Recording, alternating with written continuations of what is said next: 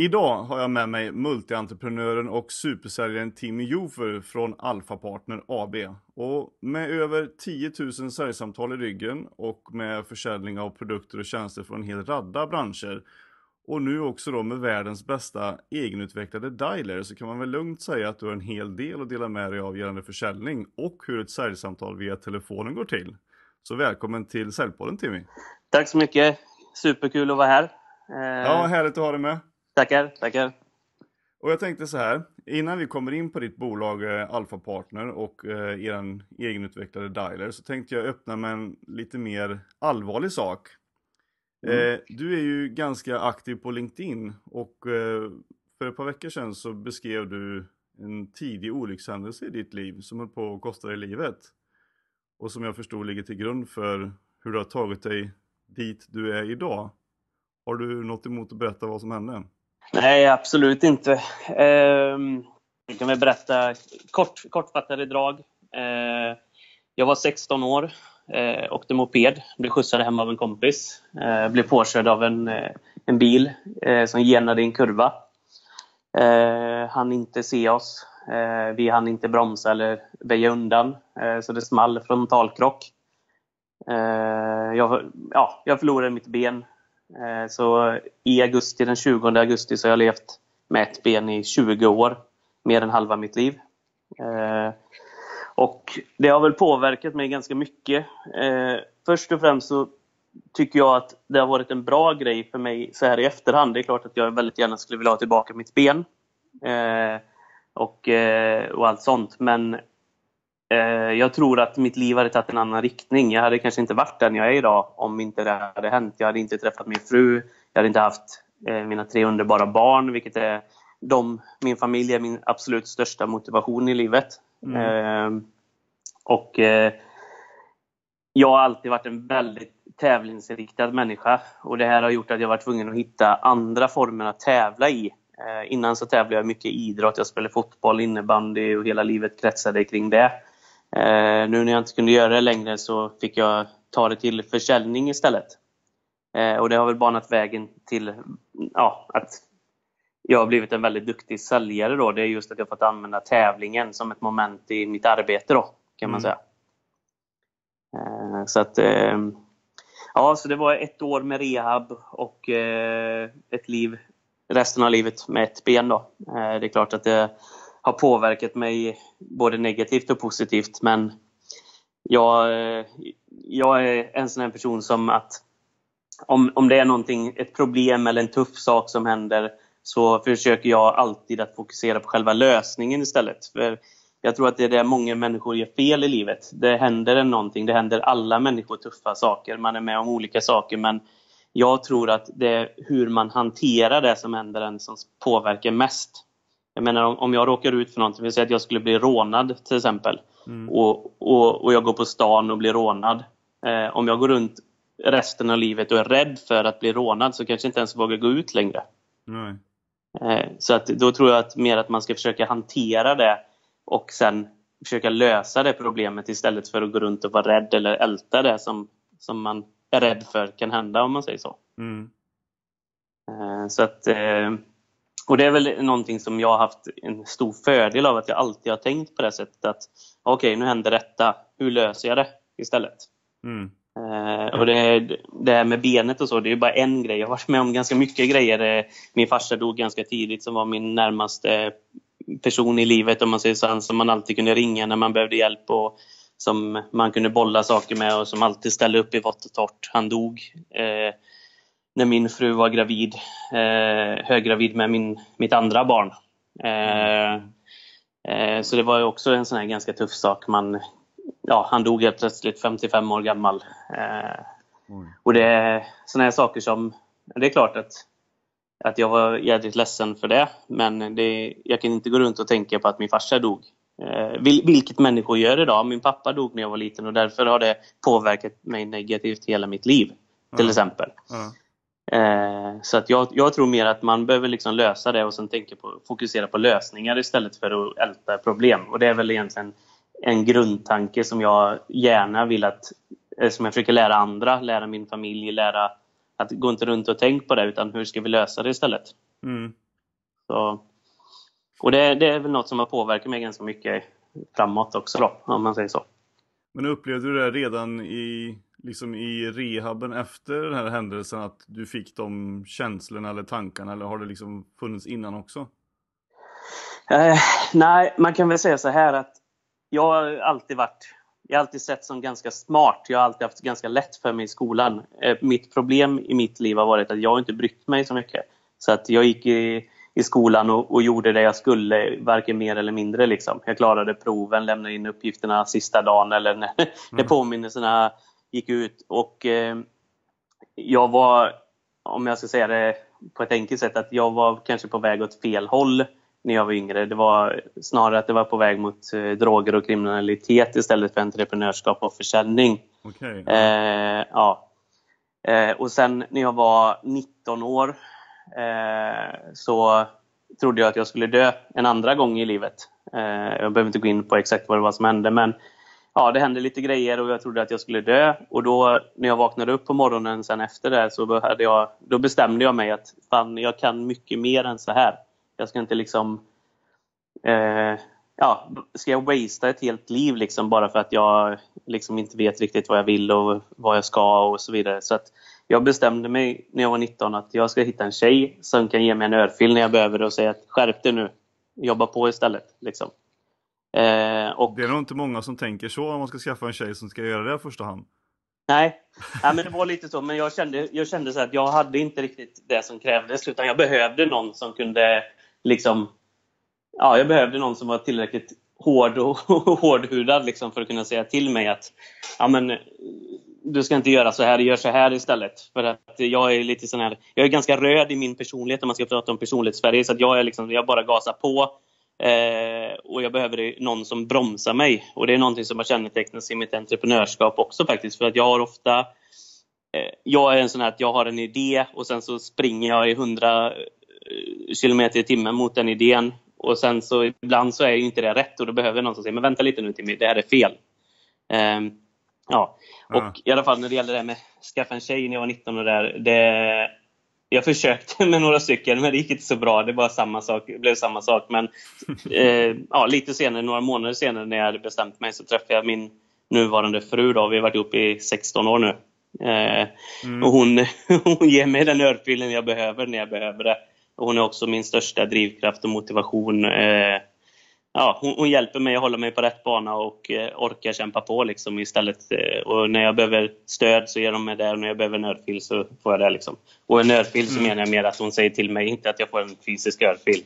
Ja, just det. kanske behövs ibland med. ja, det hade nog inte varit fel ibland men, eh, nej, men jag lyssnar på henne och eh, hon, är, hon är min balans i livet. Eh, mm. Och eh, det har, varit, det har varit väldigt, väldigt viktigt för mig att, att ha det för att jag vet inte, alltså, jag, hade jag inte haft henne och mina barn så hade jag kanske inte varit den typen av person jag är idag. Jag är idag in, innan jag fick barn så brydde jag mig inte om jag levde eller dog, om man säger så. Eh, okay. Men idag så, så ja, om, om jag skulle dö nu så skulle jag lämna en fru med tre barn helt ensamma och det gör att man har en, en annan en annan syn på livet och kanske uppskatta livet mer än vad man gjorde när man inte brydde sig så mycket om man säger så. Mm. Så att eh, ja, det blev lite tyngre här än vad vi hade tänkt kanske. Men det, det, var, det var eh, en kortfattad version av, eh, av det med olyckan och vad det, som, vad det gav mig om man säger så. Jag vet ju att jag hade aldrig träffat min fru. Jag hade kanske haft någon annan fantastisk fru och andra fantastiska barn men jag hade inte haft dem jag har och jag är väldigt nöjd över dem jag har. så att, ja. Ja. Självklart. Men du, det här med tävling då, mm. Eh, och du kände att du ville tävla på ett sätt. Men har, kunde det ha varit så att du hade gjort någonting annat än för just försäljning och entreprenörskap då? Eh, ja, alltså det skulle det kunna vara. Jag har ju spelat ganska mycket poker eh, och har levt på det under vissa perioder och så. Eh, mm. Men när man är eh, den här röda personligheten som man går in så fruktansvärt mycket för saker. Eh, så mm. höll det på att kosta mig mitt förhållande och, och sådär. Det gick liksom, man satt och spelade hela dagen. Och sen när man gick och la mm. min fru kom hem från jobbet, hade jobbat och så låg man och funderade på vad man skulle spela dagen efter. Eh, man ville inte gå på släktmiddagar för att ja, men det var ju jättebra pokerturneringar då på söndagar till exempel. Ja, du vet. Så det blev, mm. det blev en negativ spiral så jag var tvungen att ja, jobba istället. Så det, det, var ju faktiskt ett tag under min säljkarriär att jag satt och spelade poker hela natten. Så gick jag direkt till jobbet och jobbade en hel dag. och sen gick jag hem och sov. det var då du behövde den här ölfilen? Ja, exakt. Så, nej, men då, då blev det liksom att man var tvungen att ja, det, det var inte hälsosamt. Det var inte bra för förhållandet. Jag mådde inte bra på så sätt att ja, när man har den här röda personligheten, eller jag brukar kalla det för missbrukarpersonlighet, att när man gör någonting så kan man liksom inte släppa det. Om jag har en idé så, så snurrar den i min skalle ända tills dess att antingen att jag sågar den eller får den sågad eller att jag förverkligar den, om man säger så. Mm. Eh, och det, det, är både positivt och negativt, men det kan vara negativt om man inte kan hantera det på rätt sätt. Eh, och det har jag lärt mig. Jag, jag har liksom lärt mig den hårda vägen att man måste kunna släppa saker och man kan inte göra allt. Liksom. Så. Nej. Men upplevde du liksom att du, att du hade någon form av fallenhet för försäljning och liksom prata med folk och sådär? Ja, jag kan ju berätta lite om mitt första säljjobb. Ja. Eh, eller ja, det är egentligen kanske mitt ja, andra eller tredje, men det som har speglat ganska mycket. När jag var barn eh, så sålde jag Göteborgs Tidning, eh, mm. GT. Eh, och då hade jag en runda då och jag, hade, jag tror att jag hade 40 tidningar jag skulle sälja då eh, varje lördag söndag. Mm. Och eh, jag gjorde upp en sån struktur så att jag hade stamkunder så att de la pengar i sin brevlåda. Och så mm. tog jag pengarna och la i tidningen. Så att min runda som skulle ta, ja men att den skulle ta kanske två timmar gjorde jag på kanske 45 minuter. Mm. Eh, och hade de glömt att lägga i pengar i, i brevlådan, ja, men då gick jag och knackade på och sa men du, nu har du glömt att lägga i pengar. Och då fick man oftast lite extra dricks och så för man var tvungen att gå och knacka på. Eh, så att det var ju liksom, och jag gjorde lördag, söndag och det gjorde också att jag kunde utöka min runda eftersom jag klarade av att göra det på kortare tid än vad man normalt skulle göra. Mm. Jag hade också en reklamrunda. Eh, men jag hade inte tid att göra den för jag spelar fotboll och innebandy och så. Mm. Så då betalade en mindre kille för att göra rundan och så fick han hälften av pengarna. eh, så att, eh, nej, men så att eh, just det med försäljning och så. Min farsa höll på mycket med antikviteter och typ ja, sådana saker. Och det gjorde att man fick ju vara med och höra när han förhandlade och prutade och sådana saker. Och det gjorde att man Ja, för, alltså för mig så har det varit ganska naturligt med försäljning. Det är liksom, jag, jag kan inte så mycket annat. Alltså jag, jag, jag kan jag kan göra liksom, jag kan tänka, jag kan, eh, så här, men jag är ganska dålig på Excel.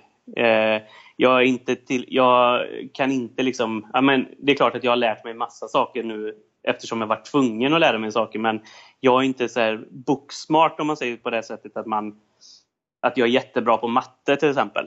Det är jag inte. Mm. Eh, för jag tycker inte det är så roligt eller så intressant så då lär jag mig inte det. Men hade jag tyckt det var intressant då hade jag blivit jävligt bra på det. Mm. Eh, och, eh, och därför är försäljning eh, ganska bra för det, är ett tävlingsmoment. Eh, man får ganska direkt belöning. Man vet att ju hårdare jag jobbar, ju duktigare jag är, desto mer tjänar jag. Mm. Så det har varit liksom en...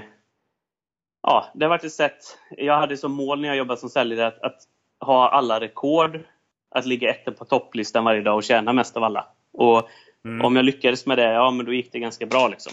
Så, eh, så att, vilka, eh, vilka, vilka ställen har du varit på som du har eh, gått in med den inställningen och som det har blivit så? Då?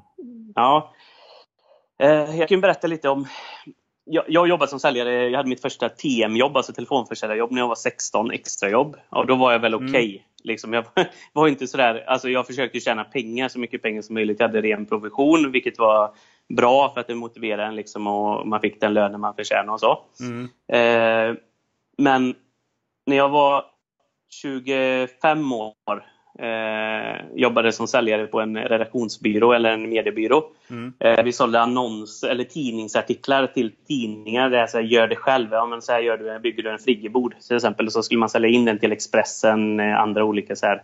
Ehm, och eh, ja, så fick jag reda på att jag skulle bli farsa för första gången. Eh, eh, och då en vecka efter det så blev jag av med jobbet.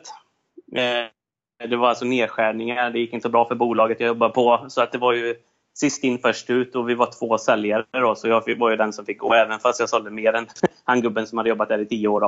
Eh, men det var så det funkade. Mm. Eh, och då fick jag ja, ganska snabbt en intervju på Transcom. De sökte personal till projektet E.ON. Och när jag var på intervju, där jag var på gruppintervju, så sa jag till han intervjuaren då att jag, jag kommer bli den bästa säljaren du har. Mm. Och han skrattade lite kort och bara, ja, det, det säger alla liksom. Mm. Eh, okej. Okay. Ja, men jag ska bli det. Eh, och, eh, ja, och när jag väl skulle börja på E.ON då fick jag reda på att om man sålde, man hade en budget på åtta elavtal om dagen. Mm. Men sålde man 14 elavtal om dagen i snitt varje vecka så fick man dubbel provision. Mm.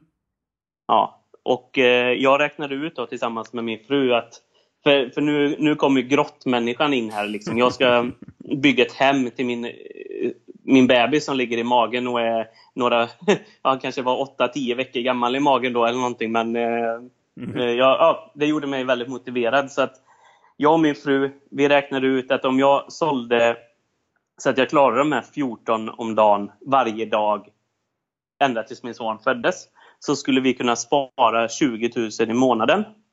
Eh, och med de här 20 000 i månaden eh, så skulle vi kunna gå till banken och säga att vi vill köpa ett hus. Och det var ganska stort för oss på den tiden. Det här var ju alltså i början av 2000-talet någon gång, 2005, ja någon gång 2005-2006. Mm. Då var det liksom inte lika lätt att köpa en bostad som det var idag. Priserna var lägre men räntan var också högre. Och, mm. det, och det krävdes ganska mycket för att kunna få ett lån från banken, mer än vad det gör idag. Ja. Ehm, och eh, i alla fall, eh, sagt och gjort. Jag, jag, klarade att hålla de här 14 om dagen tills dess att min son föddes. Eh, och eh, ja, och jag, jag, kan säga så att jag var så pass fokuserad och motiverad att när vi hade driftstopp, som man har ibland i dialers, som vi kommer kanske prata om lite mer sen, Eh, så satt jag liksom och, och, och, letade på Eniro och ringde kunder medan hela mitt team, det satt liksom 50 säljare uppe på en sån sluttning, typ satt där ute och rökte. Och jag satt där inne ensam och liksom jagade nästa sälj för att kunna hålla mitt snitt.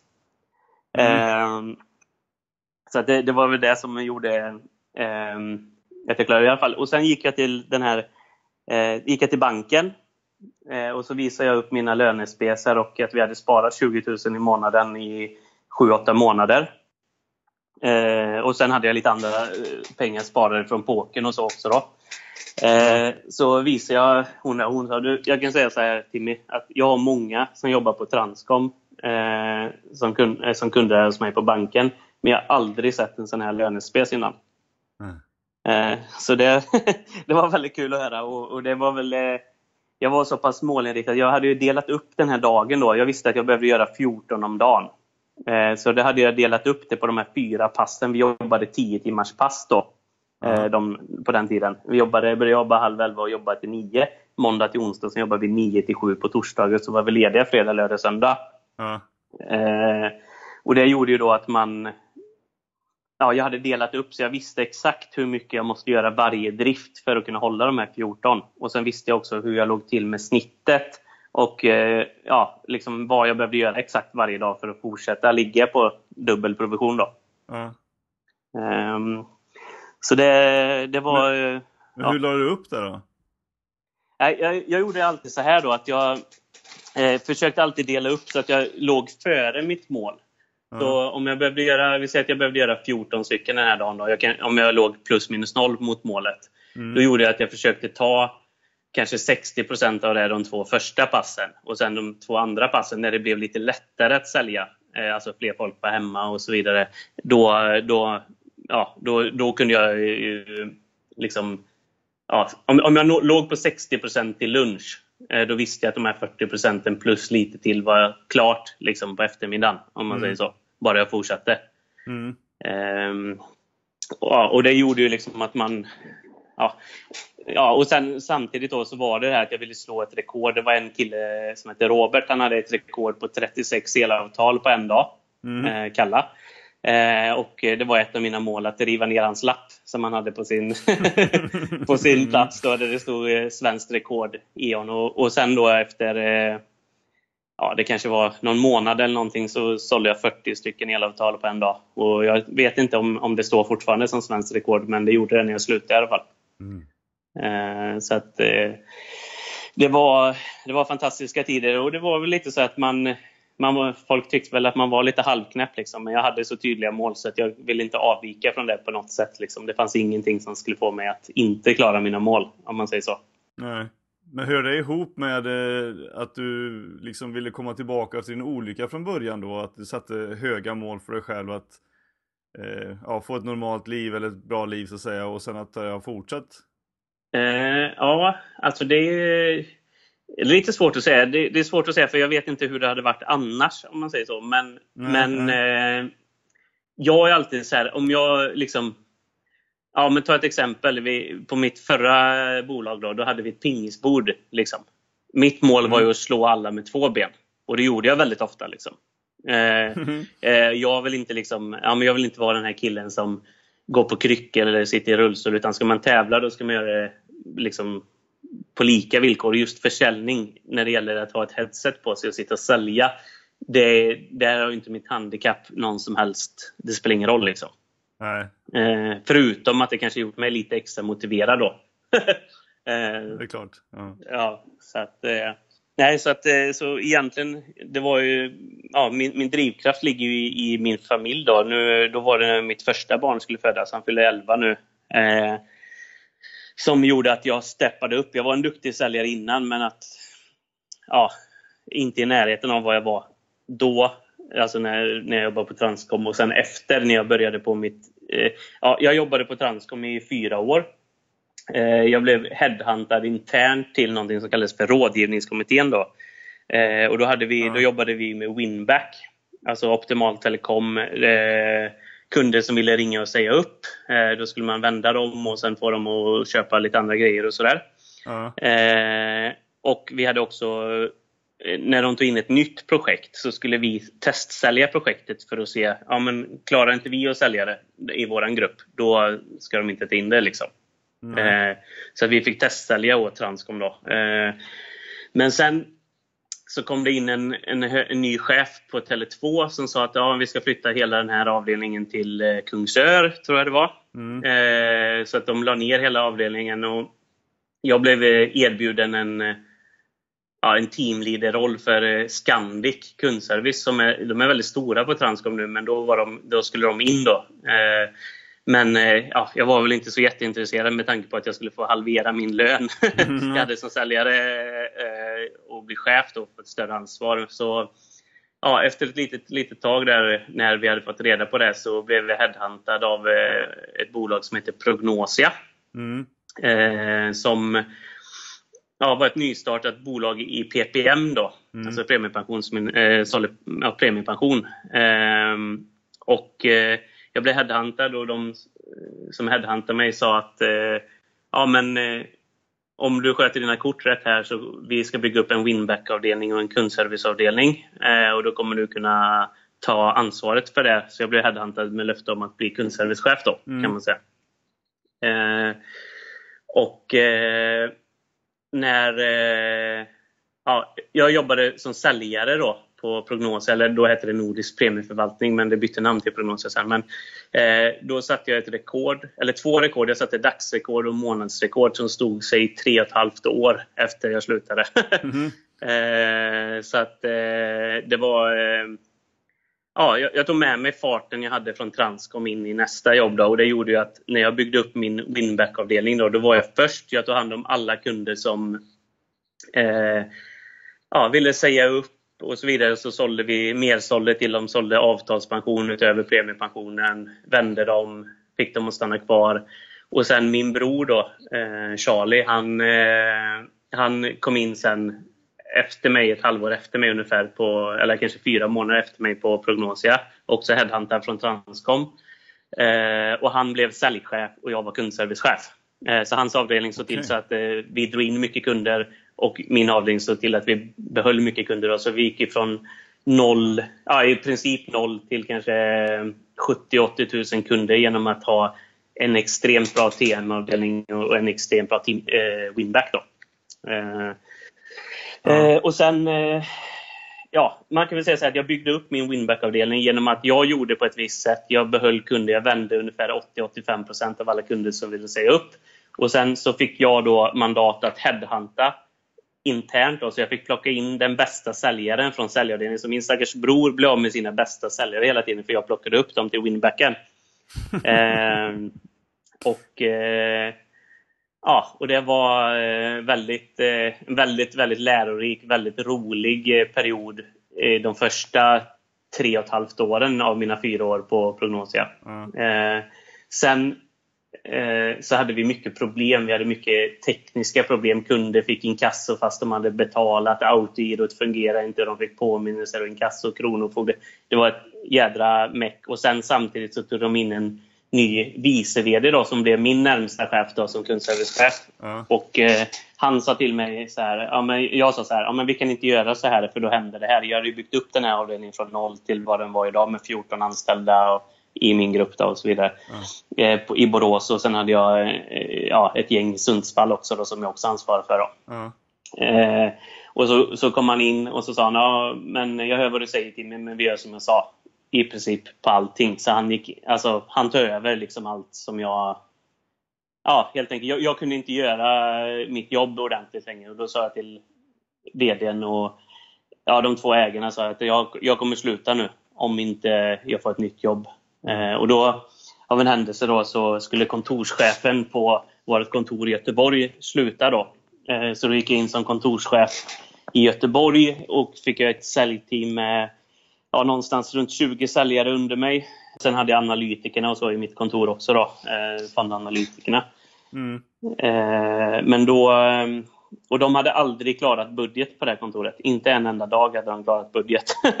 eh, så att eh, jag hade egentligen två val. Det ena var bara, ja helt enkelt, för det satt i väggarna lite. Man märkte att det fanns ingen motivation. De var liksom trötta och omotiverade där. Mm. Så då, då hade jag två val egentligen. Det ena var att ja, låta alla gå. Eller att säga till dem att vi gör detta tillsammans nu, nu sätter vi budgeten. Liksom. Mm. Eh, sen tog det kanske två, två och en halv vecka så satte de budget för första gången. Men hur gjorde du då liksom när du går in i ett sånt team som alla har gått dåligt, de är trötta, tänker så här, okej, okay, vad kan jag lära dem nu för att de ska få ny motivation och engagemang för att klara budgeten? Hur tänker man liksom när man går in i ett sånt uppdrag? Ja, alltså jag hade ju egentligen jag, hade man, jag fick ju mandatet att ta med mig motorsågen om man säger så. Mm. Eh, men jag ville ju helst inte göra det utan jag ville ju i alla fall hitta de som ville, som egentligen ville men som hade blivit neddragna av de andra om man säger så. Mm. Eh, så att, ja, jag fick tyvärr säga upp ett par stycken då. Det var för att de inte ville eller inte kunde eller och så vidare. Det är ju så det är. Om man inte, alltså telefonförsäljning är ett så jädra tufft jobb. Om man inte passar för det, om man inte orkar det, då ska man inte jobba med det för att det bryter ner en. Liksom. Mm. Eh, så då jag hade diskussioner med alla. Och jag fick med mig de som, som ville och sådär. Så att vi var ändå ett ganska bra gäng kvar. Eh, och Egentligen så handlar det bara om att hitta, få dem att hitta motivationen och viljan. Tekniken och sådana saker, det är egentligen sekundärt. För jag menar, vill man sälja, då hittar man ett sätt att sälja på. Mm. Om du förstår vad jag menar. Mm. Eh, ja, medan om man inte vill, det spelar ingen roll hur bra teknik man har. För om man inte vill, då har man inte eh, liksom det, det, spelar ingen roll. Du kan vara världens bästa säljare, men är du inte motiverad, då säljer du inte. Nej. Så, att, eh, så att det är egentligen det. Och mycket av det här kommer egentligen från att man kanske inte har några mål. Alltså, så att jag började egentligen med att prata mål, kolla vad varje person ville åstadkomma. Vissa ville kanske flytta hemifrån, vissa ville köpa en ny lägenhet, vissa ville åka på en utomlandsresa och så vidare. Liksom. Ja. Så jag, jag försökte hitta varje persons why. Vad är det som gör att du ska prestera bättre här hos oss? Varför ska du det? Jo, för att du vill detta. Och varför vill du detta? Och så, så man får börja liksom med att hitta vad det är som får dem att gå igång, om man säger så. Mm. Eh, men sen tyvärr då kan vi säga det att eh, ja, jag var där ett halvår ungefär. Eh, men tyvärr var det samma sak där. Jag hade vice vdn som var där med pekpinnarna. Eh, och jag fick inte göra på mitt sätt som jag tyckte var rätt. Liksom, utan det var mer så här att ja, men den här personen ställer inte. Jag bara, men jag tror på den här personen. Om jag bara ger det lite tid. Ja, han bara, ja, men du får ta bort den personen nu. Mm. Och sen fick jag liksom, ja, jag, jag, fick göra saker som jag själv inte stod, stod för, om man säger så. Och när min chef säger till mig att jag måste göra så, då måste jag göra det. Jag är, det, jag, jag är liksom, det är mitt jobb att lyssna på min chef och göra som han säger när jag har en chef över mig, om man säger så. Mm. Det gjorde ju att efter ett halvår ungefär då så, eh, så kände jag att nej, nu, nu har jag nog kommit till vägs ände. Jag kände att okej, okay, nu har jag de två ägarna och sen är det en anställd vice VD då som de har tagit in från en stor bank. Mm. Eh, och sen, liksom, jag kände att taket var nått nu. Jag kan inte komma längre. Det finns ingenstans för mig att gå längre i prognoser. Då. Eh, alltså jag, jag, det finns ingen högre tjänst. Det finns liksom inget... Ja, det kommer inte tillsättas någon högre tjänst, liksom en vice vice VD eller liksom, utan, utan, utan det var liksom nu, nu, nu var taket nått. Jag hade gått från säljare till kundservice till kundservicechef till kontorschef och så vidare. Liksom. Det fanns ingen, ingen väg att gå. Mm.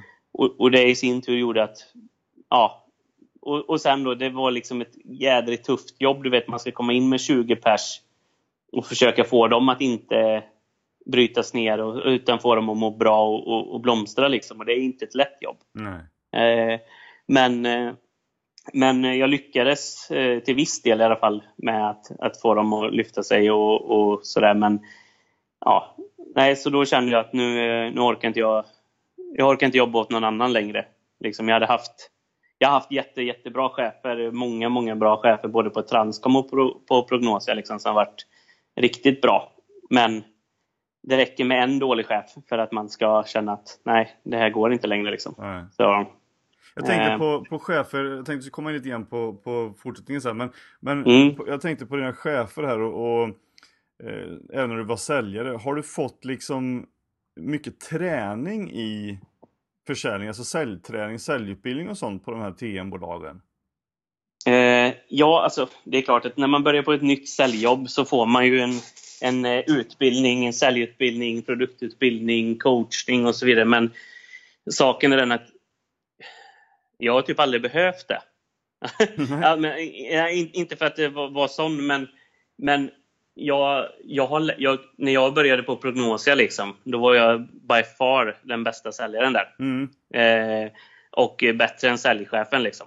Eh, mm. Så när han skulle säga något till mig, det var inte så att jag inte ville, det var bara att jag inte behövde om man säger så. så att, men Transcom har jättebra säljutbildningar och sånt. Det är liksom flera dagars utbildning med, med alla möjliga olika säljmetodiker och så vidare som man får lära sig liksom skitbra. Mm. Eh, men det är liksom... Ja, det, det, var inte det som var själva nyckeln, om man säger så. Det är klart att säljutbildning är jätte, jätteviktigt. Eh, speciellt när man är ny och när man inte kan mm. grejerna, om man säger så. Men, men för de mest motiverade säljarna, jag menar, jag vet inte hur många säljböcker jag har läst nu. Jag kanske har läst en hundra olika säljböcker nu. Liksom. Mm. Eh, och jag har vidareutbildat mig själv i, inom massa olika grejer och det har ju mer med ja, att min egen eh, ja, kunskapstörst, eller vad man ska säga. Jag mm. vill lära mig nya saker, vill kunna mycket saker. Jag vill... Eh, nyfikenhet? På... Ja, nyfikenhet. Jag vill lära mig. Så jag menar, jag har alltid en fem olika böcker igång och jag försöker läsa en bok i veckan i snitt. Då, att man ska avklara en bok i veckan. Och det är allt från, ja men kolla på mitt skrivbord här nu till exempel, ligger fem ringars bok. Eh, som handlar om, eh, skrivet av en samuraj, världens främsta samuraj genom tiderna i 1600-talet. Liksom. Eh, eh, har skrivit den. Eh, och, och sen hemma så läser jag Tänka snabbt, eh, snabbt och långsamt. Eh, jag lyssnar. Ja. ja, exakt. Jag lyssnar på Per Schlingmans bok Maktens öga har jag igång också samtidigt. Mm. så att jag varvar lite beroende på lite vad man känner är, är viktigt. Liksom. Mm just säljböcker och så. Nu känner jag typ att jag lyssnar på säljböcker och läser säljböcker fortfarande. Men jag känner att det är mer för att refresha sig själv, inte för att man ska lära sig något nytt tyvärr. Eh, men däremot så, jobbar, så finns det nya metoder nu. Det finns social selling, det finns eh, influencer marketing och så vidare. Liksom, så att jag försöker lära mig lite om sådana saker istället. Då. Ja, just det. Nej, men, det, men håller du mycket liksom, eller har hållit mycket säljutbildningar själv då? Genom åren som chef? Ja, alltså jag har ju haft, jag har haft flera hundra säljare under mm. mig eh, över tiden. Dels hade jag ett eget säljbolag som vi la ner nu i, i våras. Eh, vi hade väl som mest 80 anställda säljare. Eh, nu var inte det mitt jobb eh, som VD då att, att eh, coacha och utbilda säljarna men däremot så eh, gjorde jag det ibland och jag höll ja, vissa utbildningar och sådär så att det, det är ju någonting som är ganska viktigt liksom att man har utbildade säljare och motiverade säljare och jag är kanske den som är mer duktig på att hitta mot, att lära säljarna motivation och hur de ska tänka och hur de ska sätta upp långsiktiga mål och, och typ sådana saker medan att, att, att lära någon eh, alltså ABC i försäljning kanske inte jag tycker det är lika roligt längre om man nej. säger så. När man, nej, utan jag är mer, jag har alltid varit den som kanske om vi säger att man har en riktigt duktig säljare eller en duktig säljare och så ska man få den personen att ta nästa steg. Mm. Eh, där är jag väldigt bra. Men att, hit, att ta in en säljare som knappt vill gå till jobbet och, och, få den personen att Alltså det är lite tuffare om man säger så. Mm. Eh, det är inte lika motiverande för mig heller utan jag vill hellre få någon att gå från 100% till 120% mm. om man säger så. Um, så att, eh, men, men, jag kan ju liksom jag, jag, jag, gör ju en del jobb, så till exempel att man kan gå in och lyssna på säljare eller coacha säljare och sådär. Och det är egentligen ganska det är inte, jag, jag hör liksom vad det är de gör fel och vad de gör rätt om man säger så. Så får man träna bort det de inte gör rätt och för, förhöja det de är duktiga på. Vad gör, vad gör man oftast för fel då? Alltså, det, det, det, mesta börjar i att man inte har något mål. Okay. Skulle jag säga. Mål, målsättningen. Är det, alltså man går till jobbet, man vet att man ska göra det ena eller det andra. Men man vet inte varför man gör det. Och liksom, man försöker inte göra mer än vad man... Alltså, majoriteten av alla säljare är ju medel. Det finns några, i ett säljteam, vi säger ett säljteam på 20 personer, så, så finns det några som är ganska dåliga, om man säger så, eller mm. inte vill eller inte försöker. Sen finns det sådana som gör det de ska, plus minus lite till. Och sen finns det en liten, liten skara som är riktigt, riktigt bra. Mm. Om man säger så. Så om man ska driva en framgångsrik TM-verksamhet, då handlar det om att få medel skiktet, det största skiktet som kanske är 70% av en säljkår, mm. att höja sig. Får man dem att höja sig från 100 till 120, mm. det är där man har den absolut största vinningen och det är där jag kan göra till exempel att gå in i ett säljteam och se vad, hur man ska få dem... Och det handlar mycket om att få dem att förstå varför det är viktigt att de höjer sig för sin egen skull men också för företagets skull såklart. Då. Mm. För jag tänker, du har ju ändå du har ju ringt över 10 000 samtal genom åren. Mm. Förmodligen mer. Ja. Eh, och, och, har ju då liksom en enorm erfarenhet av att prata med alla typer av människor antar jag. Både på högt och lågt och eh, kunniga och okunniga. Men vad är dina liksom grundläggande tips på att lyckas med att sälja på kalla samtal? Först, först och främst så, så är det ganska viktigt att man ganska tidigt i samtalet skapar ett intresse från kunden. Eh, för att när man ringer ett kallt samtal, det första som alla människor man ringer, det spelar ingen roll hur bra produkt eller varifrån man ringer, så kommer de tänka, ah, nej, jag orkar inte med en säljare nu.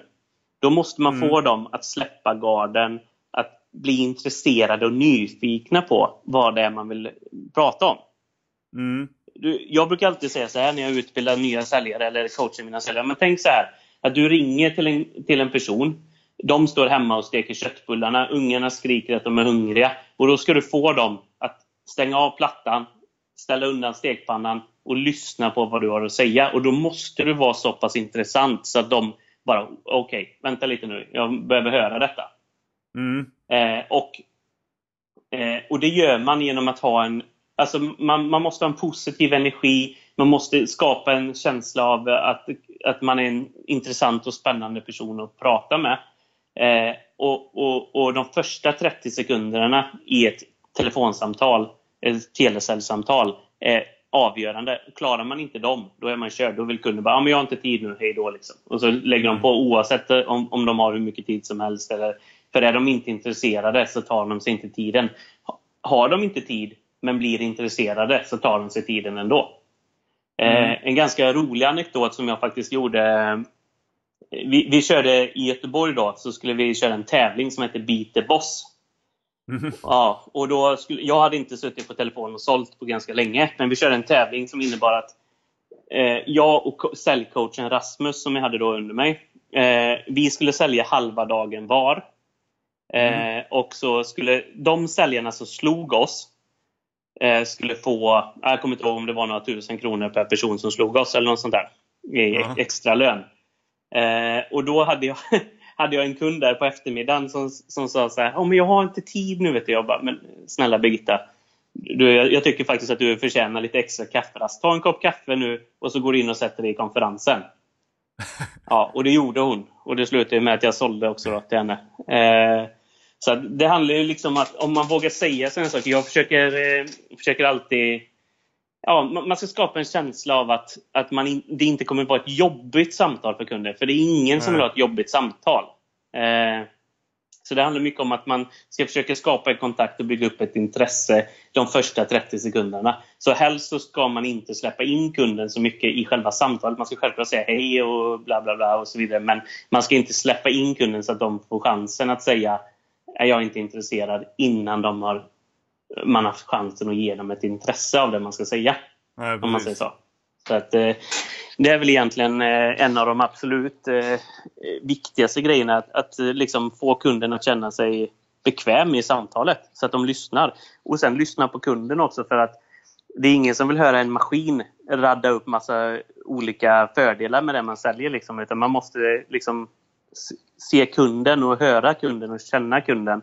Ge kunden chansen att eh, ja, helt enkelt berätta lite om sig själv eller ja, man, man kanske säljer ett, tv-abonnemang till exempel. Ja, men hur, hur kommer det sig att du valde just det här? Man behöver liksom få kunden. Ja, men vilket lag håller du på i hockeyn då? Ja, men Okej, okay, hur kommer det sig då? Ja, men jag, du vet, man, man skapar ett samtal med kunden och inte ett, ett evigt pitchande bara liksom. Nej, jag tänker för är inte det svårt om det är så att man de första 30 sekunderna inte släpper in kunden överhuvudtaget för då blir det ju inte så mycket till samtal tänker jag. Nej, men efter det, då släpper man in mm. Alltså man, man, hör på kunden att nu är de med här i matchen. Mm. Då kan man släppa in kunden. Men sen är det också viktigt att hålla en röd linje så att när kunden börjar dra åt sidan så får man försöka dra tillbaka kunden lite om man säger så. Men ändå att, man, att kunden inte känner att man dra tillbaka kunden till den röda linjen som går i samtalstråden om man säger så. Mm. Och sen en annan sak som jag tycker är väldigt viktigt. Som sagt, jag har jobbat väldigt mycket med winback. Mm. Och winback det handlar väldigt, väldigt mycket alltså kunden ringer in med ett negativt tankesätt att de, de ska säga upp tjänsten, det är därför de ringer. Mm. Eh, så de är negativt inställda. När man ringer ett kallt samtal, då är de kanske neutrala först, om man säger så. Mm. Eh, och då handlar det väldigt, väldigt mycket om att få kunden att känna sig, alltså känna trovärdighet, känna sig nöjd, känna sig eh, ja, inte lurad och så. För jag menar, det kan ju vara så att man gör ett jätte, jättebra telefonsäljsamtal. Allting är bra ända till slutet. Man har gjort en muntlig inspelning och så säger man tack så mycket, hej då och så slänger man bara på. Mm. Och då, liksom, då känner kunden, okej, okay, nu har jag gjort något dumt. Ja, precis. Eh, så att ett eftersälj där man liksom tryggar upp kunden. Kunden kanske sitter med några frågor. Ja, men hur funkar det här då? Besvara kundens frågor. Ta tiden efter kunden har köpt och trygga upp kunden. Så när kunden lägger på så kommer de knappt komma ihåg vad det är de har köpt utan de kommer komma ihåg känslan de hade när samtalet lades på. Mm. Ja men fan vad kul det ska bli att testa på det här nu. Liksom.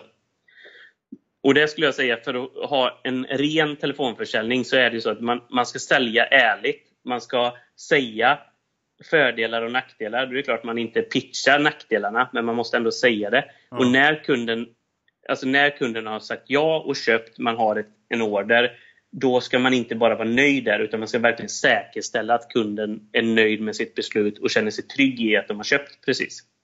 Är det det som är liksom eh, eh själva nyckeln här då? För många har ju ganska eh, liksom, negativ eh, inställning till telefonförsäljning. Och man, många tycker ja. liksom att det, att man just känner sig lurad eller att man, ja, sättet att sälja inte känns särskilt bra. Och många är till och med allmänt otrevliga mot telefonförsäljare. Men mm. är, är det det som är liksom själva nyckeln på något sätt? Att vara ja. ärlig i försäljningen och följa upp det man, innan man lägger på? Trygga upp det? Ja, alltså jag, jag, det, det ska jag säga är en nyckel. För det är så att, jag menar, när jag jobbade som telefonförsäljare själv så hade jag ju andra säljare som låg på samma, alltså samma eh, brutto som mig.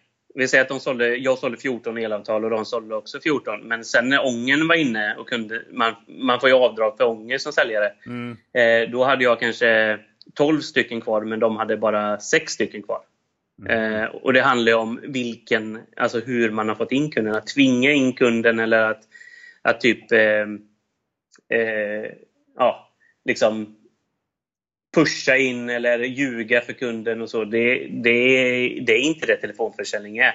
Och det är det som är problemet, att det finns bolag som jobbar på det sättet. Och det finns också många kunder som känner och upplever att det är så telefonförsäljning är. Men det är inte det. det är, telefonförsäljning är det absolut bästa sättet att sälja på. Du får chansen att kunna prata med 200 personer på en dag. Liksom. Mm. Om du, eller i alla fall 200 lyft på en dag. Mm. Eh, och då jag menar, då har du jättemånga chanser att sälja på och om du säljer ärligt och sen är duktig och, och verkligen vill få in kunden, jag menar då, då, då, kommer du klara din budget och du kommer eh, och kunderna, jag menar, jag skulle kunna ringa vem som helst av mina kunder och, och de skulle vara trevliga mot mig idag. Liksom. Mm. Eh, sen, sen kan jag inte säga att det är 100% så, men jag skulle tro att Alltså jag, jag har stått bakom varje år det jag har släppt igenom, liksom, om man säger så. Mm. Men jag tänker att ifall det blir de här liksom eh, triggergrejerna man ska säga just med bonusar om du lyfter så här eller om du säljer så här mycket att, att man skapar en, en hets hos, eh, hos säljarna att de ska liksom lyfta, lyfta, lyfta och pusha, mm. pusha, pusha och att det liksom man märker att okej okay, jag ligger bara på 13 här nu jag måste ju ha 14 för att få den här bonusen till exempel att man, mm. att man liksom börjar fulsälja bara för att lyckas med den här målsättningen man har. Ja, jag, jag, kan ju säga så här att om man utgår från mig själv så är det så att det är ju inte den sista timmen som det avgörs om jag klarar 13 eller 14, utan det är oftast innan. Mm. Eh, så man vet vad man ska göra varje pass. Vi, vi, kan ta ett exempel om, vi säger att jag skulle sälja åtta stycken. Mm. Då vet jag att, och det är fyra pass på en dag, då vet jag att ja, men jag ska sälja två stycken så fort som möjligt när passet startar. Eh, och är det så att jag klarar att sälja två stycken, då ska jag ta en tredje det passet. Och sen mm. när nästa pass börjar, oavsett om jag sålde en eller tre eller fyra, så ska jag sälja två stycken igen. Mm. Eh, så det spelar ingen roll om jag ligger på dubbla mot vad jag ska, för jag måste ändå sälja två för att jag behöver skaffa mig ett plus. Och det är det som är... Alltså det är jättevanligt att, att säljare till exempel i slutet av månaden märker åh nej, jag håller på att missa bonusen eller jag håller på att missa budgeten. Nu måste jag ta i och då har de bara liksom två dagar på sig. Och Då är det upp till coachen och upp till säljaren själv att inse att okej, okay, men man, man börjar månaden att ligga på plus. Alltså att man ska försöka ligga före sitt mål. För då blir det inte lika jobbigt om man får en tuff dag, för alla kan få en tuff dag. Liksom. Mm. Eh, och, det, och det är upp till ja, säljaren själv framförallt skulle jag säga, men också coachen och, och säljchefen att se till så att säljaren ligger mot budget och inte behöver stressa in budgeten. För de flesta budgetar är satta för att man ska kunna cruisa sig igenom det, om du förstår vad jag menar. Mm. Det är inte så att, att man måste överprestera varje dag för att klara sin budget, utan det handlar mer om att om du gör ditt jobb som du ska så kommer du klara budget plus. Mm. Det, det, är så de allra flesta. Och då är det an, antagligen så att en säljare inte har ja, har legat före budgeten och så får de en tuff dag till exempel. Mm. Och då blir, handlar hela månaden sen om att ta igen den dagen. Liksom. Mm. Jag tänker hur, hur man som, som bolag då ska agera. För det är liksom, säljarna blir ju så som bolaget vill att de ska bli på något sätt i, i den atmosfären och de målsättningar mm. man sätter upp. Och hur, hur stort ansvar har man som företagare att säljarna eh, får liksom eh, rätt eh, inställning och känner sig trygga och inte behöver liksom jaga varje mm. dag för att få mat på bordet. Ja, alltså det här är ju en av de absolut svåraste sakerna som... Eh, alltså, det är väldigt, väldigt en svår grej. Jag har ingen given manual på det faktiskt, kan jag säga. Jag, jag har haft... Alltså, om vi säger så här att när jag, börj, när jag jobbade som säljare själv så var det väldigt lätt att motivera mig och mina typer av säljare, om man säger så, när vi var där. De sa så här, men sälj så här mycket så tjänar du så här mycket. Och då mm. blev det ju liksom den värsta kärnkrafturladdningen där, liksom, att alla bara försöker, oh, okej, okay, nu, nu ska vi sälja så här mycket. Medan idag då, när man, för jag har ju haft, ja, vad ska man säga, 90-talister anställda som säljare. Eh, ja. Och, ja, och det är mycket svårare. Du vet, man, de är nöjda med att ha en okej okay grundlön. Vi hade bra grundlöner så på mitt säljbolag. De är nöjda med det. Eh, och känns det inte 100 ja, men då, då, känns, då vill de inte. Liksom. Alltså det, det är liksom, och, och, nu för tiden så är det lite mer så att, att personalen, eller företaget, anställer personal för personalens skull. Medan när jag, så som jag har sett på när jag själv varit anställd och så, så är jag jätteglad att jag har ett jobb och att jag är där för företagets skull. För, förstår du ja. vad jag menar? Man det, vänder på det nu. Ja, man vänder på det lite nu. Att nu är det lite mera, okej, okay, men...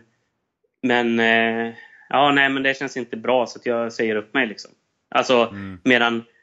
Ja, men det är bara att bita ihop och, och så klara budgeten liksom. Så tänker jag. Och det, men folk tänker inte så. Och det ställer ju krav på oss som som har personal anställda eller på de som har personal anställda att, att tänka om. För att det kommer inte vara så att en hel generation av människor kommer ändra sig för företagets skull utan det är snarare att företaget måste ändra sig för generationens skull, om man säger så. Mm.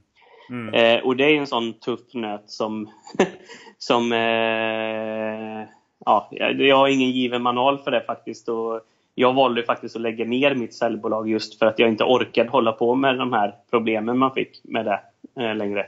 Eh, om man säger så. Eh, och jag har ju personal anställda idag, men det är en helt annan typ av personal. Jag behöver in, de jobbar självständigt. Jag behöver inte ens fundera på om de klarar sin budget eller inte, liksom, utan jag vet att de gör allt de kan. Eh, mm. Så det är liksom en annan eh, ja, det är en annan, en, annan, en annan typ av verklighet idag. Så driva TM-bolag eller kundservice eller vilken form av bolag som helst idag där man har mycket ungdomar anställda är jädrigt tufft alltså. Jag, ja, det... Just för att de har en annan inställning till arbete eller? Ja, de har en annan inställning till livet. Eh, okay. Ja, om man säger så här, jag, jag filosoferar en hel del och om man går på en kyrkogård så kan man se så här på en gravsten så står det så här, men här ligger eh, apotekare Jönsson med familj till exempel. Mm. Ja, apotekare, då, på den tiden, alltså nu är det länge sedan, men på den tiden så var ju arbetet en del av vem man var. Eh, mm. Idag så är fritiden det som är absolut viktigast. Eh, mm. Jobbet är bara ett sätt, en, en, grej ofta som man behöver genomlida för att få en bättre fritid. Mm. Eh, och eh, medan, medan ja, de, man kan inte dra alla över en kam, men, men, många, jag tror att många tänker på ett annorlunda sätt idag och då är det liksom jag har läst böcker om det också. Eh, mm. det handlar mycket om att ja, man, man, behöver liksom få, få dem att känna att de tillhör något större, att de bidrar till något större än sig själva, att de har en högre grundtrygghet. Jag menar, jag har aldrig haft något emot att gå på ren provision till exempel, bara för jag vet att jag kommer ändå tjäna min lön. Liksom.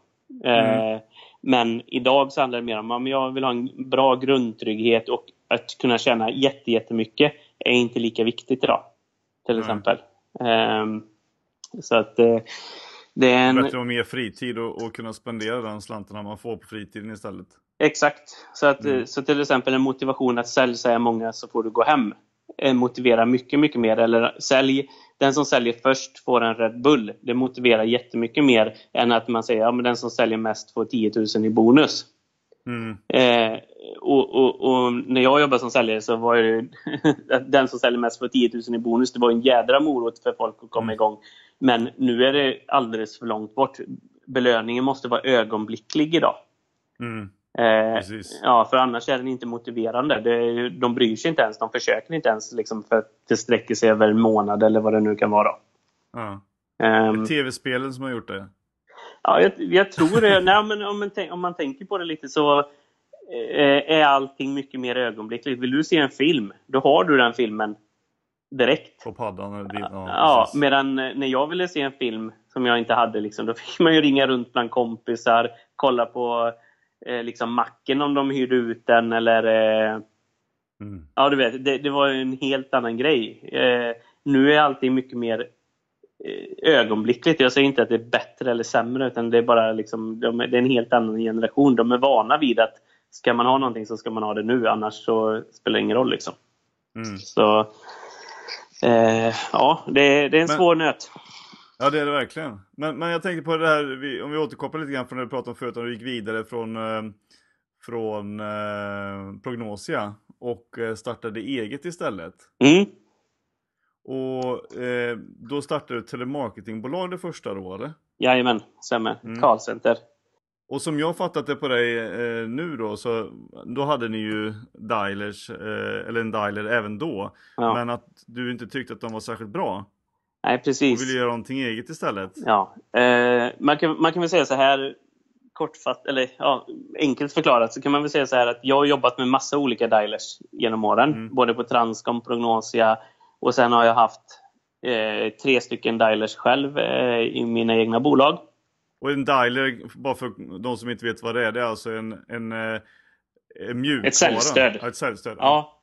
ja, man kan säga att det är en maskin som matar samtal mm. och strukturerar upp, gör inspelningar i ja, men en programvara som, som man använder som telefonförsäljare kan man säga. Mm. Eh, och, eh, ja, och bakgrunden till, ja det här är ju, det här är ju några år sedan nu då, men eh, jag och min kollega Jonathan som jag driver Alpha Partner ihop med då, mm. Eh, han driver också ett callcenter. Eh, jag var, ringde honom och var så jädra förbannad för eh, vi hade haft driftstopp igen och ett driftstopp innebär att systemet går ner och hela personalen kan inte jobba för att systemet fungerar inte.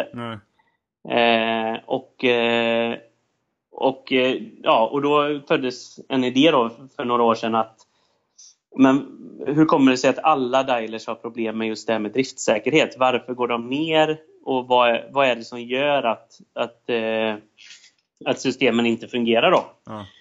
Eh, och sen så tyckte vi också att de var alldeles för långsamma. Det tog för lång tid att få samtal. När, man började ringa mobiltelefoner eh, så tog det längre tid att få samtal. Satt man på dåliga listor så kunde säljarna sitta och klicka telefonsvarare i, I alltså hur länge som helst. Ja, så att säljarna liksom blev omotiverade och när det väl kom en kund på luren då var de inte ens beredda. Nej. För att eh, Eh, ja, de var inte med. Liksom. De satt och läste Aftonbladet eller någonting istället. Liksom. Eh, för att de tänkte att det är ändå en telefonsvarare som kommer. Eh, så, att, ja, så helt enkelt, jag och min kollega Jonathan vi tyckte att systemen som fanns var alldeles för dåliga. Mm. och ett, ett säljbolag, ett TM-bolag eller ett callcenter måste kunna lita på sin programvara. Mm. och problemet som vi upplevde då var ju att det var en viss, ja men det är ju så här när man ringde dem och man hade panik över att 30 säljare satt och inte kunde jobba. Och man, liksom, du kan tänka bara timpengen på 30 säljare som inte drar in en krona. Mm.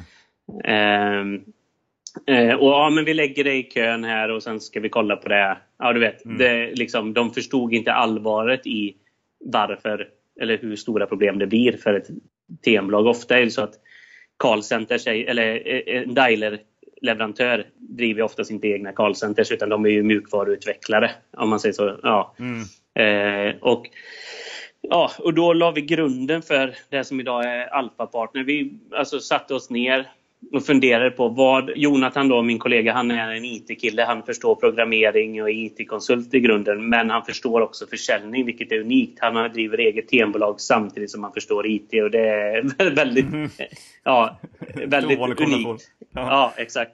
Ehm, så vi la grunden till vad är det som, som gör att dialersna inte, alltså att de går ner? Och vi upptäckte ett samband att för, för, när man har en dialer så har man ett system där dialern är, sen har man ett system med IP-telefoni och sen så kopplar man ihop dem. mm -hmm. Så det första vi gjorde då det var att bygga dialer och IP-telefoni i samma miljö. Så att man har alltså en, en, ja, ett system där både dialer och IP-telefoni är inuti då, om man säger så. Eh, och det gör mm. att den här luckan däremellan försvinner då, där, där samtal och trafik och koder behöver skickas till, mellan olika servrar om man säger så. Då.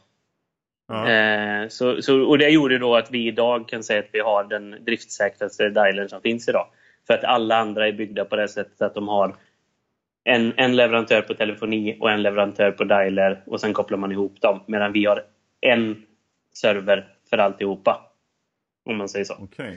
Eh, och det gör ju att vi, våran dialer går inte ner på det sättet som andra gör när det blir ett glapp mellan telefonin och, och dialersystemet. Då. Eh, mm. Och sen då så, det andra problemet vi hade då, det var ju det här med snabbheten, att dialen var alldeles för långsam. Det tog tid att få samtal, säljarna satt och, och kliade sig i huvudet istället för att vara på hugget. Eh, och det gjorde när vi började bygga vår dialer då så hade vi också lagt grunden för hur vi skulle bygga den så att den blir mycket, mycket snabbare än det som fanns på marknaden idag. Alltså man kan mata samtal mycket, mycket snabbare då. Mm. Eh, så, och, och, med detta då att vi byggde dialer och, och IP-telefoni 1 gjorde också att vi fick ett unikt telefonsvararfilter så att vi filtrerar bort ungefär 85% av alla telefonsvarare. Eh, okay. ja, och det innebär att säljarna får mer samtalstid varje timme. Eh, det går snabbare att få samtal vilket gör att de inte sitter och funderar på vad de ska käka till lunch istället för att vara på hugget när de ska sälja under drifttid. Mm. och det i sin tur gör faktiskt att säljarna mår bättre. De blir mer motiverade och de blir inte uttråkade som man kan bli när man får sitta och vänta på att få prata med någon. Då. Eh, ja, precis. så att, ja, och det gör ju att vi har, vi har haft en enorm tillväxt. Vi släppte Dialen faktiskt imorgon är det ett år sedan vi släppte den.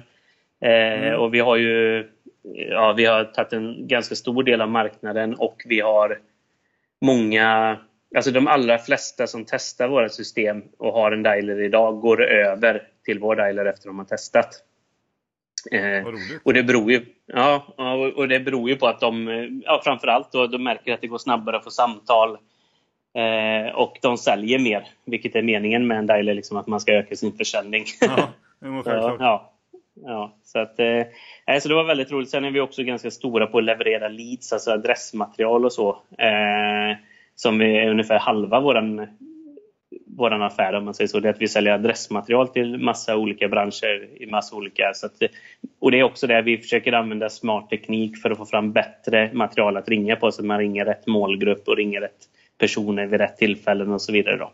Så att eh, så det, ja, det är väl egentligen det vi använder. Mitt, vårt mål med Alpha-partner är egentligen att vi ska dels så ska vi vara den absolut bästa dialen och den bästa leadsleverantören, men vi ska också växa internationellt. Då. Så vi, vi har Norden som marknad idag. Vi har bolag i Thailand, Spanien, Dubai och så vidare som använder våra tjänster. Men de säljer mot den nordiska marknaden. Men om ett tag så vill vi kanske ha tyska bolag som säljer på den tyska marknaden och kan använda vår teknik. Då. Ja, just det. Ja.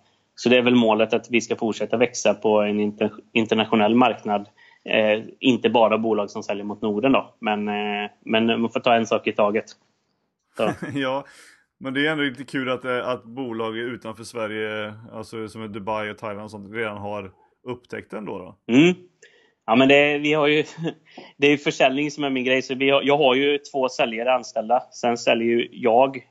När jag vaknar på morgonen, okej okay, att det står VD på min, på min titel om man säger så, men jag är en säljare. När jag vaknar på morgonen så slår jag upp ögonen och bara yes, jag lever. Jag får jobba med försäljning idag igen. Mm. Eh, så att jag ringer kalla samtal, jag bokar möten åt mig själv, jag åker ut och träffar kunder, eh, går på nätverksträffar jag, och så vidare. Liksom jag, jag ser mig själv som en säljare även om, om jag är, ja, äger och är VD liksom, så är ändå sälj det absolut viktigaste för mig också. Så, mm. eh, och det, det är någonting som är lite sådär att eh, man pratar mycket, det släpps en del artiklar och sånt idag liksom att man får lära sig massor av grunder när man startar företag. Alltså bla bla bla, det här bokföring och så vidare. Men alla glömmer bort att sälj, det är absolut viktigaste. Om man inte säljer, det finns inte ett enda bolag som kommer gå runt. Liksom. Nej. Så att eh, sälj Det är lätt att vara rådgivare i hur du ska starta ett bolag men om man inte har sysslat med försäljning själv så inser man inte vad som Nej, krävs kanske. Exakt. Och då kan man inte lära ut det. Nej, så, att, eh, mm. så grund, grunden till all, alla företag, till varenda skattekrona är ju att någon har sålt någonting till någon någon gång. Det är ju faktiskt så. Så, att, eh, eh, så egentligen så borde man alla få en kurs i försäljning eh, och praktik i försäljning eh, tidigt i, i livet. Liksom. Eh, till exempel ja. sälja GT eller vad som helst liksom, som får en att bara fatta att okej, okay, nu måste jag jobba på om jag ska klara mina mål. Liksom. Så. Ja. Det är så roligt att ha hört det här, din berättelse här, för att mycket av det är, copy-paste på min egen Mm. bakgrund. Så att eh, just det här med GT från början och eh, lite sådana saker, det är jätteroligt att, att ha Ja. hört det. Ja, men det, är ju, det, är ju, det är en jättebra skola. Och jag kan säga så här också att när jag växte upp så mina föräldrar hade inte mycket cash. Liksom. Eh, de var Mm. jobbade inom vården. Ja, och så vidare. Liksom. Så när jag började sjuan så sa min morsa till mig så här, ja men här Timmy har du ditt barnbidrag. Eh, det får du klara dig på. Behöver du en ny innebandyklubba eller nya fotbollsskor eller någonting, ja, men då får du spara eller också får du tjäna egna pengar. Eh, Ja. och det, okej, då var det inte särskilt roligt att få spela i, med en gammal sliten innebandyklubba liksom. Men, men eh, det lärde mig ganska mycket att vill man ha någonting så får man skaffa det själv. Eh, så att Ja. allt jag har idag, liksom, jag, det är bara jag och min fru som har eh, eller allt jag har, det låter som att jag har massa grejer, men, men jag liksom, det jag har har jag förtjänat själv. Jag har inte haft någon som backat mig ekonomiskt eller som har liksom gett mig någon gräddfil. Liksom. Utan, utan det har varit, vill ha någonting, skaffa det. Annars får du vara utan. Mm. Liksom. Eh, Ja, det är underbart att höra för det, får bli någon form av slutord på den här Ja. eh, intervjun i, i podden Ja. här som eh, att eh, ta tag i det själv om man vill ha det och verkligen sätta upp mål för hur man, hur man ska nå de saker man vill Ja. ha. Men om man tänker, lyssnar på det här och tänker att Timmy är liksom helt rätt person som vi behöver prata med. Allt ifrån telemarketing till dialer till försäljning. Hur får man enklast tag på dig? Eh, Jag, jag är ganska, som du sa tidigare här, jag är ganska aktiv på LinkedIn. Eh, Ja. Lägg till mig på LinkedIn. Jag accepterar alla. Eh, jag försöker bygga nätverk och jobba mycket med social selling som jag berättade om. Jag försöker lära mig en del om det. Så jag försöker synas och höras en del. Mm. Så LinkedIn. Annars kan man mejla mig på timmy.alfapartner.se. Ja. Eller så kan man ringa mig på 0723 14 18 73. Perfekt, ska vi lägga ut lite länkar till det här under avsnittet också sen. Ja. Eh, Men du ska också, eh, du har börjat blogga lite grann också för säljarna, stämmer det? Ja, precis. Eh, Jag har skrivit en bara än så länge. Jag fick förfrågan om jag var intresserad av att, blogga och så. Så det kommer bli lite mer under hösten. Jag kommer skriva om lite allt möjligt. Men framförallt med försäljning och framförallt mindset och motivation som är det som jag tycker är det absolut viktigaste för en säljare. Mm. Eh, som, som du sa, att jag kanske inte kommer, eller som jag berättade om, att jag kommer kanske inte prata så mycket om säljteknik och sånt. Det finns hur mycket böcker som helst. Det viktigaste Mm. det är att man vill och vet varför man vill och vet vad man ska. Liksom. Eh, Hitta sitt why. ja, exakt. Sitt why. Det är absolut jätteviktigt. Mitt, mitt why är att bygga en, en, bra, alltså en bra framtid för min familj. Det är mitt why. Eh, att, Mm. att de ska kunna få lite mer enklare och inte behöva ta massa dumma beslut bara för att de måste. Som jag själv har varit tvungen att göra. Liksom. Ja. Det är en ganska bra motivationsfaktor. Varför man går upp på morgonen. Ja. Ja men det är underbart. Eh, tack så jättemycket Timmy för att du var med i Säljpodden och tog dig tid. Ja. Och stort lycka till nu med Alpha Partner och försäljningen med eran dialer här framöver. ja, tack så mycket. Ja, ha det gött. Ja, detsamma. Tack ska du ha. Hej. Hej.